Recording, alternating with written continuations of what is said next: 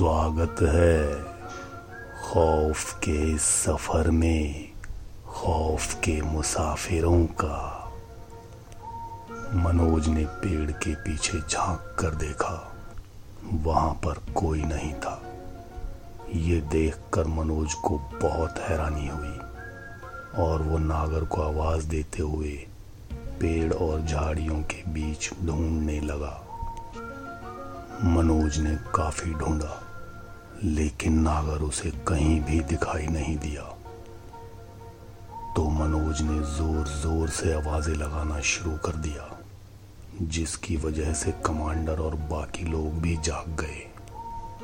Commander ने आकर मनोज से पूछा, मनोज, क्या हुआ? ये इस तरह से चिल्ला क्यों रहे हो? मनोज बोला, सर, नागर पेड़ के पीछे टॉयलेट करने गया था। मैं उसका यहाँ पंद्रह बीस मिनट से वेट कर रहा था। फिर मैंने उसको आवाज़ लगाई, लेकिन कोई आवाज़ ही नहीं आई। फिर मैंने जाकर पेड़ के पीछे देखा तो वहाँ पर कोई भी नहीं था। फिर मैंने इधर उधर भी देखा, बहुत जगह ढूंढा, लेकिन नागर कहीं भी नहीं मिला। ये बात सुनकर कमांडर बोला हम्म कहीं ऐसा तो नहीं है कि वो अपने राउंड पर चला गया हो और तुम्हें पता ही नहीं चला। मनोज बोला, नहीं सर, वो इस तरह से मेरी नज़रों से बच के कैसे जा सकता है? मैं यहीं सामने ही खड़ा हुआ था, पर वो निकला ही नहीं। कमांडर ने टाइम चेक किया। तीन बजने में सिर्फ़ पाँच मिनट रह गए थे। कमांडर ने सभी गार्ड से कहा कि वो नागर को ढूंढे। सभी गार्ड्स नागर को ढूँढने लगे कि तभी शेखू की नज़र पेड़ के काफ़ी ऊंचाई पर एक डाली पर गई। शेखू घबरा कर चीख कर कमांडर से बोला सर सर वहाँ पेड़ के ऊपर कोई है? कमांडर ने भी ऊपर की तरफ़ देखा। तो उसे भी पेड़ पर कोई बैठा हुआ दिखाई दिया। तो कमांडर ने आवाज़ लगाई, नागर, ये तू है क्या? नागर! कोई जवाब न मिलने पर कमांडर ने ऊपर की तरफ़ टॉर्च दिखाया और देखा कि वो नागर ही था। नागर को देखकर कमांडर ने फिर से आवाज़ लगाई, नागर, ये पेड़ पर क्या कर रहा है तू? चल नीचे उतर। लेकिन नागर ने कोई भी जवाब नहीं दिया। कमांडर ने फिर से आवाज़ लगाते हुए कहा नागर नीचे उतर नहीं तो तेरी शिकायत करता हूँ मैं तेरे ड्यूटी ऑफिसर से। और हाँ तेरे प्लाटून कमांडर से भी तेरी शिकायत करूँगा कि तेरी नाइट ड्यूटी लगातार एक महीने तक लगाई जाए। नीचे उतर। इतना सुनने पर भी नागर ने ना तो इस तरफ़ कहीं देखा और ना ही कोई हरकत की। वो एक स्टैचू की तरह पेड़ पर बैठा रहा। ये देखकर बाकी के गार्ड्स ने भी आवाज़ लगाना शुरू किया, लेकिन नागर ने जरा सा भी रिएक्ट नहीं किया। वो एक स्टैचू की तरह उस डाल पर बैठा ही रहा। अब कमांडर भी थोड़ा सा घबरा गया।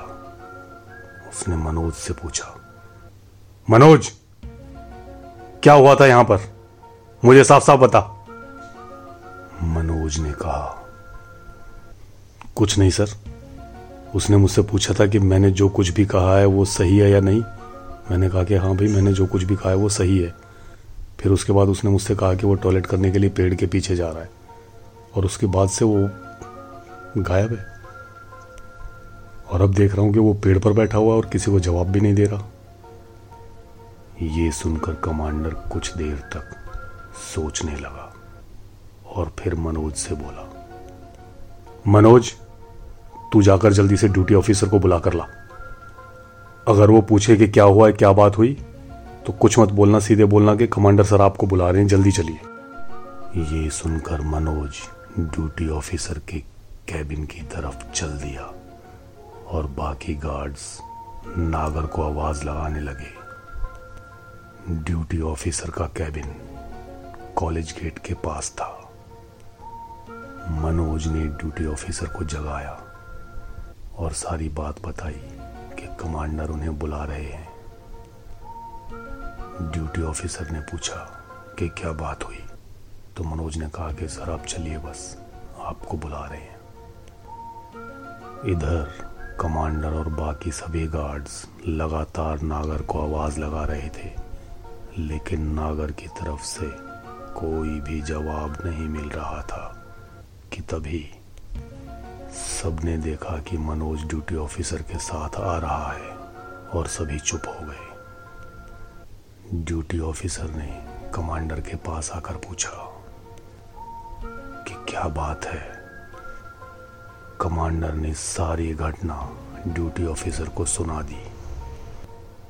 ये सब सुनकर ड्यूटी ऑफिसर हैरान हो गया। उसने कमांडर के हाथ से टॉर्च ली और ऊपर पेड़ की तरफ़ लाइट दिखाकर नागर को बैठा हुआ देखा।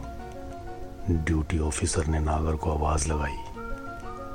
Nagar come down fast it's an order लेकिन नागर पर कुछ भी असर नहीं हुआ।